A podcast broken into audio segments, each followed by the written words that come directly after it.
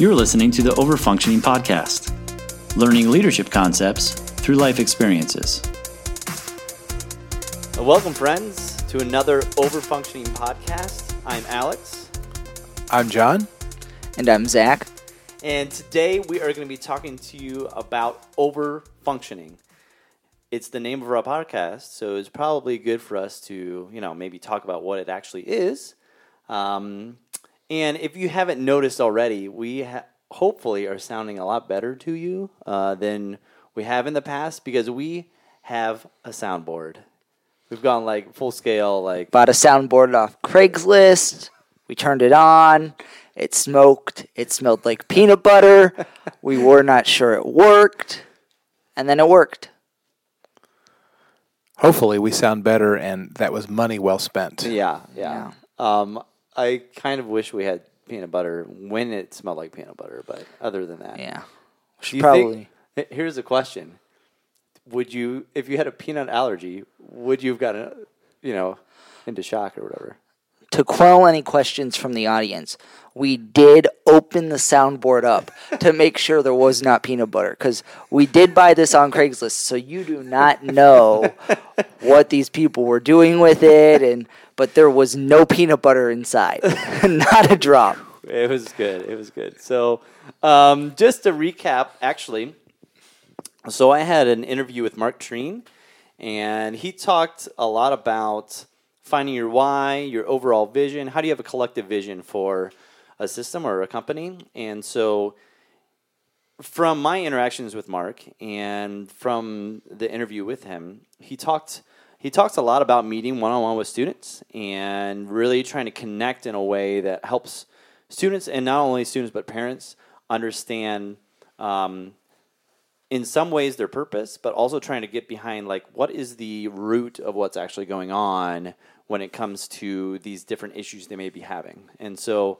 um, that's the one thing that I really appreciate appreciate about Mark. And he's talked to me several times about he'll have a student come into his office and he'll sit next to the student. And I think there's something to be said about that. I think a lot of times we go and talk to somebody and especially somebody who is a one-up relationship uh, and they sit behind the desk and it's kind of awkward right and so he comes around the desk and he sits next to them and so uh, he talked a lot about that and um, really he knows a lot about this bowen systems theory as well and so and i think you could probably tell that that, that came through in his interview.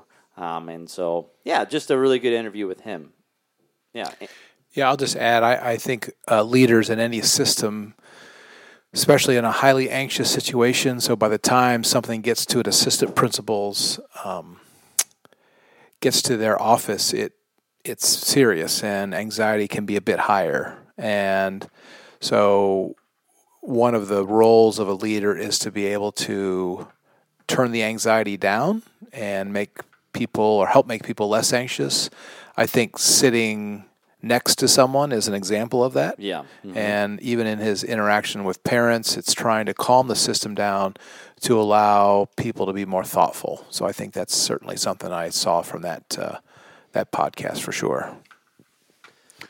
Another thing that I really appreciated is he talked about um, emotionally reactive parents, and we're going to jump in and talk about uh, last week's podcast in a little bit, which was on reactivity. But he mentioned, and I really appreciated talking about um, the parents who come in just emotionally charged, and he said something along the lines of, "I'm not going to look at that parent and dismiss them because of how reactive they're being, how emotionally charged they are, because they're coming in there." thinking this is the best thing I can do for my child, mm-hmm. and he's never going to dismiss that. And I thought that was very interesting, and I wish he had talked more about how he decharged that situation emotionally, because that's that's a very difficult thing to do with reactivity. But I just really appreciated the way that viewing the parents' motivating factors, right, the way their relationship with their child and that emotional care mm-hmm. is really what drove them to coming into his office and just raging at him. Mm-hmm. Yeah, yeah. Just the and he uses this word these words more than I do. He'll say step down transformer. Mm-hmm. And that has been I don't know if you said that to him, John, but like I'll hear that every once in a while, and he says it more than anybody I actually think I know. Um, but he uses that a lot, and that's what he's doing with these parents. And so, Yeah, that term actually comes from the Resilient Leadership book, where uh, I think it, I originally heard it from Ed Friedman, who is one of the leadership uh, individuals that we read a lot of Ed's stuff. But it talks about that step down transformer that something comes in at, you know, I don't know what voltage is. What is voltage? 180? That's 180 degrees. What's voltage? 220 and 110. That's what I'm looking for. something comes in at 220 and a step down transformer takes that 220 voltage, which would seriously hurt or kill you if you touch, to down to a more manageable 110. It doesn't go away, but it's certainly reduced. And from that, people can be more thoughtful at that point. Yeah, so that actually leads right into our podcast about reactivity and automatic functioning, which was our last podcast together. And so, if you guys could talk about a little bit more about what we talked about last time with when it came to reactivity and automatic functioning. So, what is automatic functioning? So automatic functioning is, uh, if you want to put down exactly what it's saying, right? It's what you do. It's the way you respond automatically. Typically, from an emotional standpoint, it's the way you're reacting emotionally when something happens. Yeah, I think of our family of origin and this, uh, what we call in, in Bowen theory, the multi generational family process that what we learn in our family and our family has learned over generations is how to respond to heightened anxiety. And we tend to react in a number of different ways. You know, the, the obvious way is through fighting and through, you know, conflict, overt conflict, and we see evidence of that. But for most people, that costs them a lot. Um, people can't keep their jobs, family relationships can get severed with that overt, you know, violence even but it can look like a lot of different things. It can look like cutoff, where people refuse to talk to one another. It can look like accommodation and affiliation, which is always giving in to another person's viewpoint to keep the peace. And uh, I think each of us has an element of that. And it can also look like overfunctioning is another way, another example of Oh, reactivity. Weird tie-in. Yeah, well, Yeah. So and you also mentioned you you actually had a fable uh, about somebody you were talking to who they had a little boy who there's like a blow up in the family and he basically out of the the anxiety that was there he he rushed in and like tried to hug everybody and make things better for everybody. And I thought that was interesting just from a standpoint of I don't come from a home in which their divorce is uh, a part of but I have noticed in the past um, of people who come from a family in, in such a way um, maybe not even divorce I, you know my parents have had every everybody's had you would think that a lot of people have probably had um, parents who have had issues whether that led to divorce or not. Even myself as, as a uh, you know as my parents were arguing or whatever i wanted to piece together and get them back together. And so that's just a microcosm of like that reactivity and how it automatically gets you into okay i need to fix this. And that's all from anxiety which is from a podcast that we did before this one. So um, with that, I think we are ready to do overfunctioning, uh, gentlemen. And so, before that, though, it is fable time. So you know, squeeze Ho, ho, into ho, your ho. yeah, squeeze into your snuggies here. It is fable time, and I believe John, you have a fable for us. Yeah. Well, I can think of uh, examples of overfunctioning. I think all of us at various times can overfunction. Uh, and I, an example I can think of is in the educational environment. Uh, many parents care very deeply for their kids and they want their kids to do the best in school. And there's a lot of worry in families today about kids functioning and doing well. And with that worry comes a parent sometimes stepping out of their perhaps healthy role and thinking for the child and worrying for the child. So I can think of an example of a few years ago where I had a, a student that was in my class and he wasn't doing very well. I could tell he was bright and had the ability, but he just seriously underfunctioned. He was irresponsible. He was never disrespectful, but he just didn't do the work he was capable of doing and the work that clearly he knew he should do. And so at midterm, he had a failing grade in my class. Uh, his mom came in for a conference, and we began talking through this, and she was really, really concerned. He was a senior, and she was concerned that this class, which was a requirement to graduate, may cause him not to walk across the stage. And so, as we were talking, she talked about the conflict and how they argue. She asks him about his homework. He takes off out of the house, won't do his homework, and she was clearly really stressed. And I reflected on him and my interactions with him, and he seemed pretty at ease. Um, he seemed like life was pretty good. He was having a good time, and she was carrying much of the burden of his underfunctioning. And so she would email me regularly, ask me if he turned his assignments in, you know, asked me to email her with any assignments that he missed. And I told her I was not able to do that. And finally, we talked on the phone one time, and she was really, really stressed. And she says, I'm at my wits' end. I don't know what to do. And I asked her for permission to speak freely. And she said yes. I don't know what I would have said if she said no, but she said yes. And I said, perhaps you need to do something different. The way I see it, you're stuck in a role and your son's stuck in a role. Perhaps it's time to disrupt this system. And she says, Well, what do you have in mind? And I said, Stop emailing me. Stop calling me. As a matter of fact, stop emailing all of your son's teachers and calling them. I would encourage you to have this conversation with your son. Something like this George, not his real name,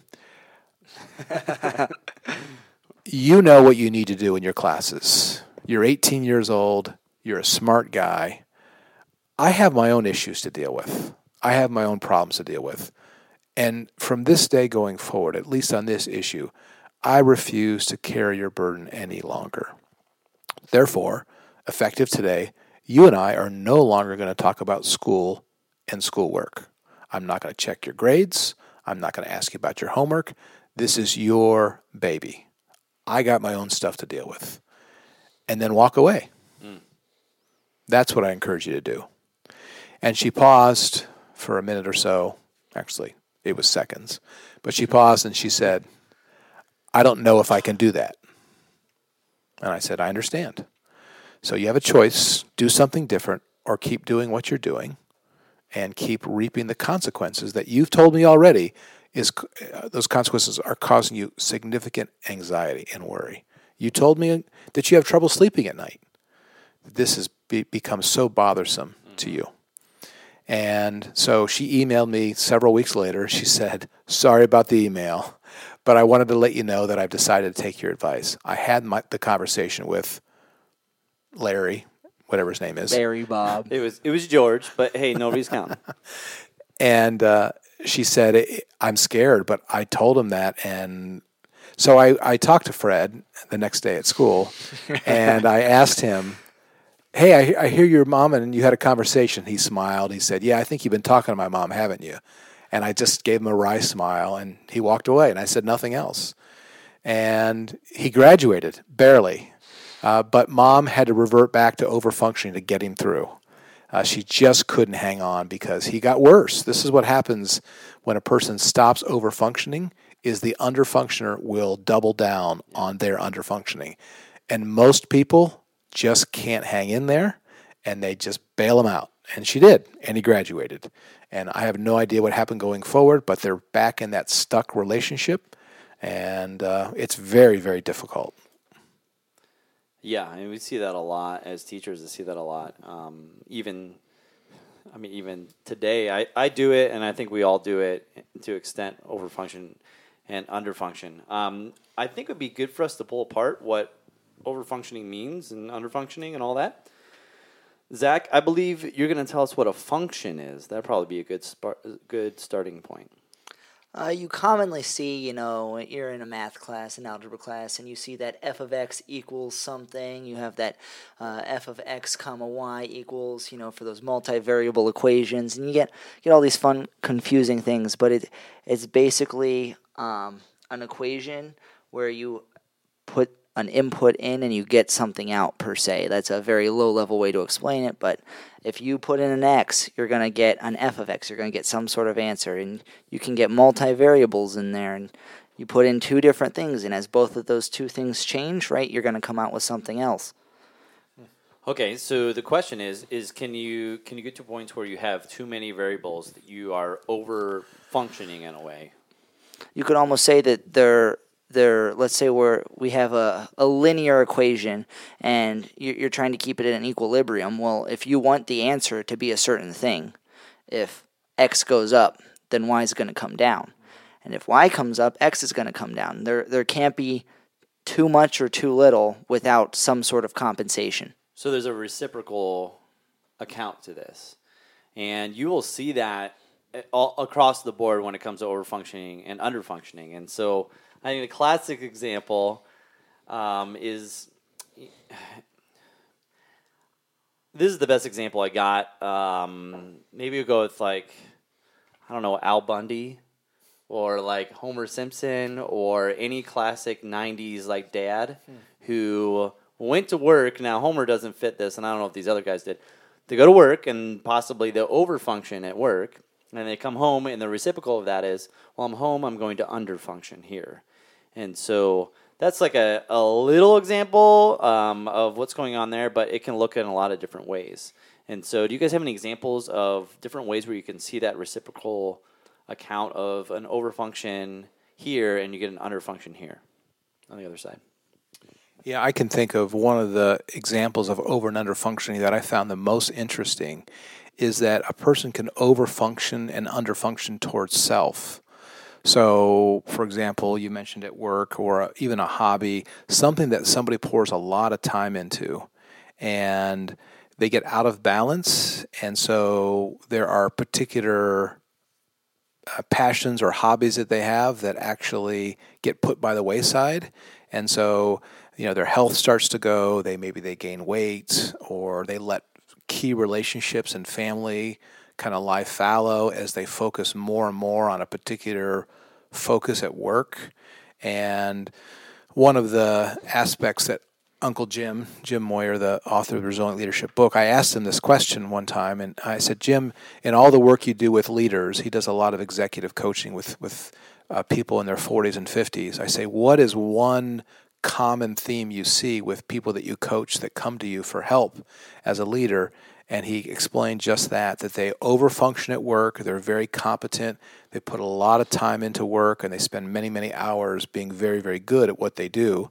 Because in our society, we reward hard work, we reward dedication with promotions and money and all of that. And you know whatever other things come with it but there's a cost involved and that cost is the person underfunctions towards self they underfunction towards those important relationships and now they're stuck in that type of so underfunctioning here and the reciprocal of underfunctioning towards self. I see that. I just look at that and there's like a compartmentalization that's happening with their life.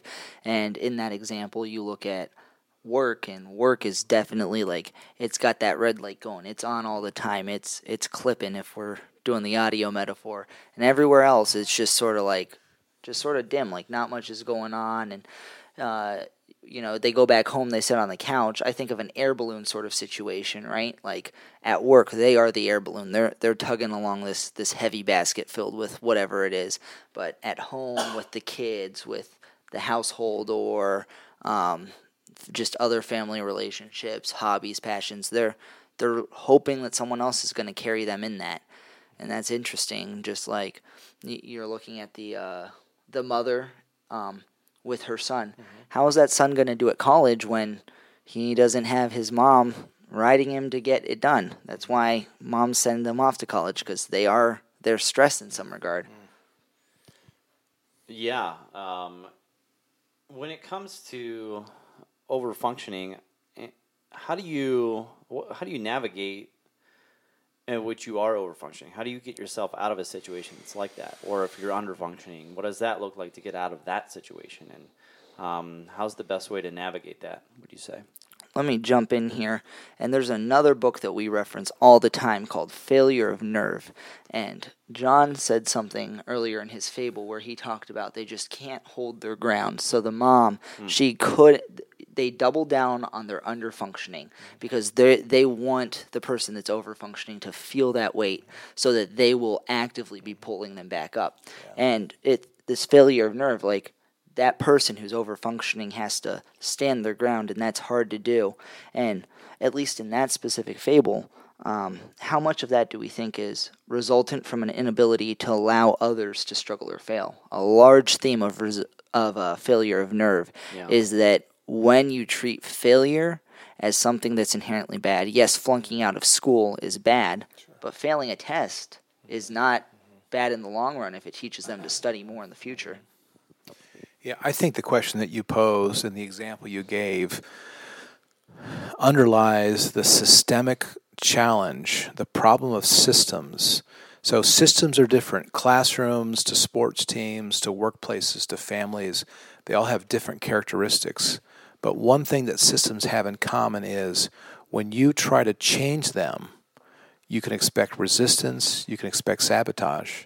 And so, in that example of that mother or an overfunctioner, the, the question you ask is what steps can you take to be able to stop overfunctioning? Uh, the first is to expect that when you stop, things will get worse and your anxiety will actually go up higher. The second thing to consider is that it's really hard for a person that is in the habit of over or under functioning or triangling or something else. When they're in that habit, it's hard for an individual to recognize that they're actually doing it. They just aren't aware. Yeah. And so being able to have conversations with an individual that could be a neutral observer, that can be curious about you as a person and kind of help think through some challenges, I think is a step. And I think also paying attention to your own health. When you sense a lot of anxiety and worry and stress, there's a phrase that says anxiety is an informer. Pay attention to it. And I think that's a, that's a step in the right direction. Yeah, this uh, I was even thinking about this today about overfunctioning, and it's so easy if you're real competent and really good at, at your job, which um, a lot of people are obviously. Um, I have in a student relationship, and this has happened to me. I can't tell you how many different times, especially since I do student council I'll be expecting something out of a student that, to like to like lead or something along those lines, and and I'm getting frustrated with this person, and I'm just like, what is going on? And it takes me a couple days, and then I realize I'm doing everything I want them to do. Like I never pass this on for them to do these things. So like really, I can be mad at them, or I can change my functioning, stop over functioning, and ease off of that, and then allow them to function higher. And, and so it's like being able to understand what the heck's going on here because it's irritating. Uh, because I don't want to work as much. You know, I mean, it, it's part of it is is recognizing what am I responsible for? Um, and we talked about this. I'm um, responsible to you, but not for you. Mm-hmm. And so that plays a part of it. But I mean, I've, I've seen that over, over and over again play play throughout. Um, doing when I'm at work, of just mm-hmm. easing back and recognizing I'm doing too much. Wait a second, mm-hmm. I'm mad at this person. Why am I mad at this person? Because I'm doing all their work.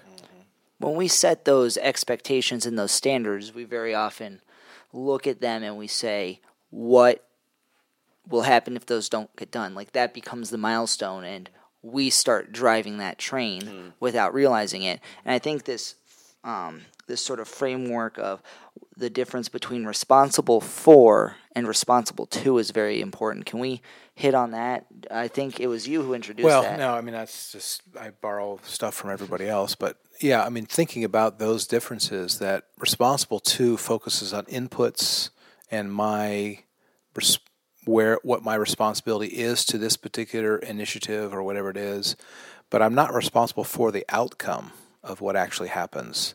That because when we start worrying about being responsible for an outcome, that drives up our anxiety. We have that you mentioned that that chronic anxiety or the fear of what if, and then we tend to overfunction and out of stress and out of worry, and then reciprocally another underfunctions. And Ed Friedman, in his book Failure of Nerve, also says that stress is not from overwork. This is his view, but stress comes from worrying about other people's problems hmm. and thinking about, well, if I don't step in, then so and so might fail. And you addressed failing out of college, perhaps intervention there needed, but sometimes we have a difficult time in heightened anxiety of telling the difference between an actual emergency and a, a veiled emergency of some kind.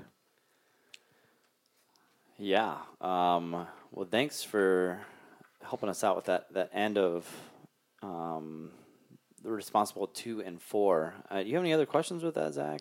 Like, Um, when I when I think about that, uh, responsible for and responsible to, I uh, looking at you as student council facilitator leader, right? You're leading all yeah. these mm-hmm. student advisor, and the mother who's trying to teach her kid how to study. I just think of we often feel we're responsible for success, right? Mm-hmm. Making sure that success happens. You're looking at those that counsel, and you're saying succeed. well, I I mean, I used to tell myself when I started doing student council, I, I used to say I cannot fail. Mm-hmm.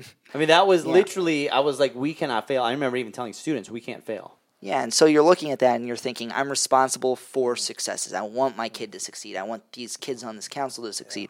When in actuality, we have a responsibility to teach them how to function. Mm-hmm. Because the second that we're out of that equation, if we're the one facilitating everything, then it's going to fall apart. And that's sort of the crux of this overfunctioning thing, right? The second you remove the overfunctioner from the equation, it will restabilize, it, it will find a new equilibrium, but it, it there's going to be some sort of chaos, anxiety, Yeah. instability that is going to have to be resolved.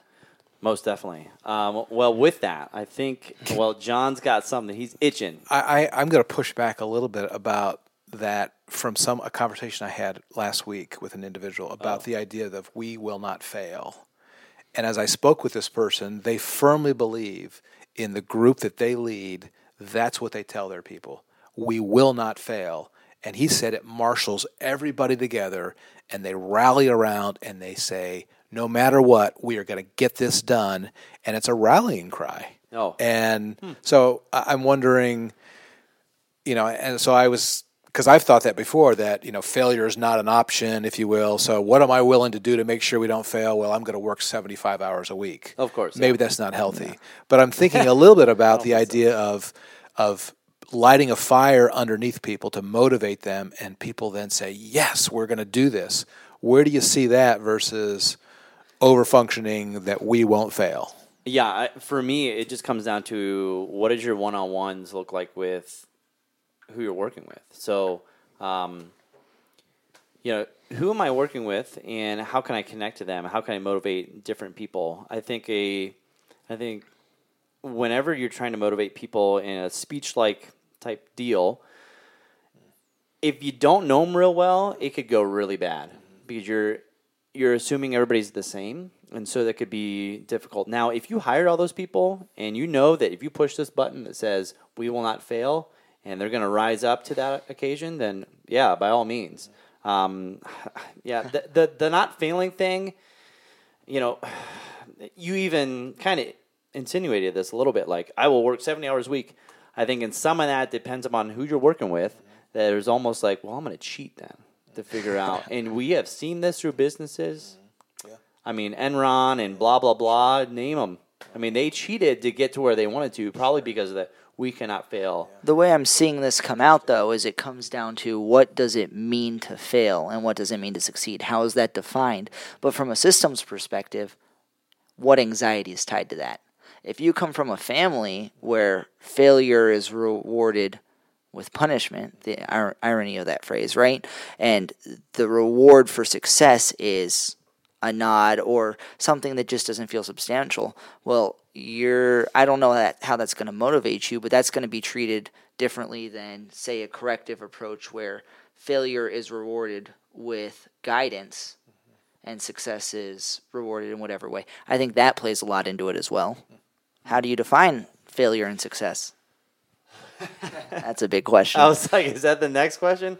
Um, I don't know if we have enough time on this podcast to move into that, but uh, super interesting for sure. Um, and we can we can dig into that uh, a little bit later. Speaking of digging into, um, next podcast, we actually had a little bit of response from some of our listeners, viewers, both. And so for our next podcast, we're actually going to be looking into sabotage and how do you deal with people deal with anyway it's kind of funny i had to think about dealing with somebody. How do i function with somebody instead of deal with? Um, who is sabotaging me? What does that look like? What do i do about that?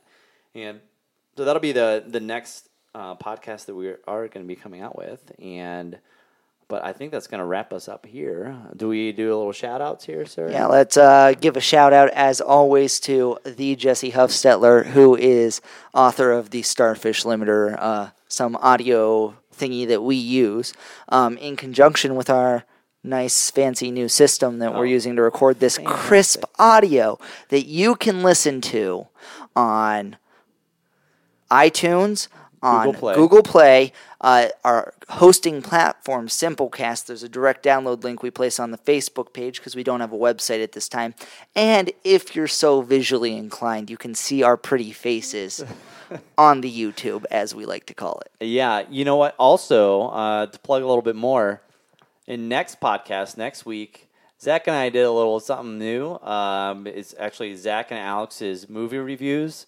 Zammer, better known as Zammer, and we actually l- watched um, Hacksaw Ridge, which came out in 2016. Great movie. A Mel Gibson directed movie. Very overdone. Classic Mel. And um, what we did is we watched it, reviewed it, but also because we are obsessed with leadership, we meshed in our leadership thoughts throughout as well. And so, we're showing you what it looks like to view the world through this framework of systems. We are thinking systems. Yeah. So that's also uh, something you look forward to as well. We, we plan to do some more reviews. Zach and I, regardless if there was a video camera or we're recording anything, whenever we watch a movie, we talk ad nauseum. Uh, Way too much afterwards. So, so anyways, we just thought it, it's just interesting. And so, um, with that, uh, I am Alex. I'm John. And I'm Zach. And we'll see you next time. Bye. Bye bye.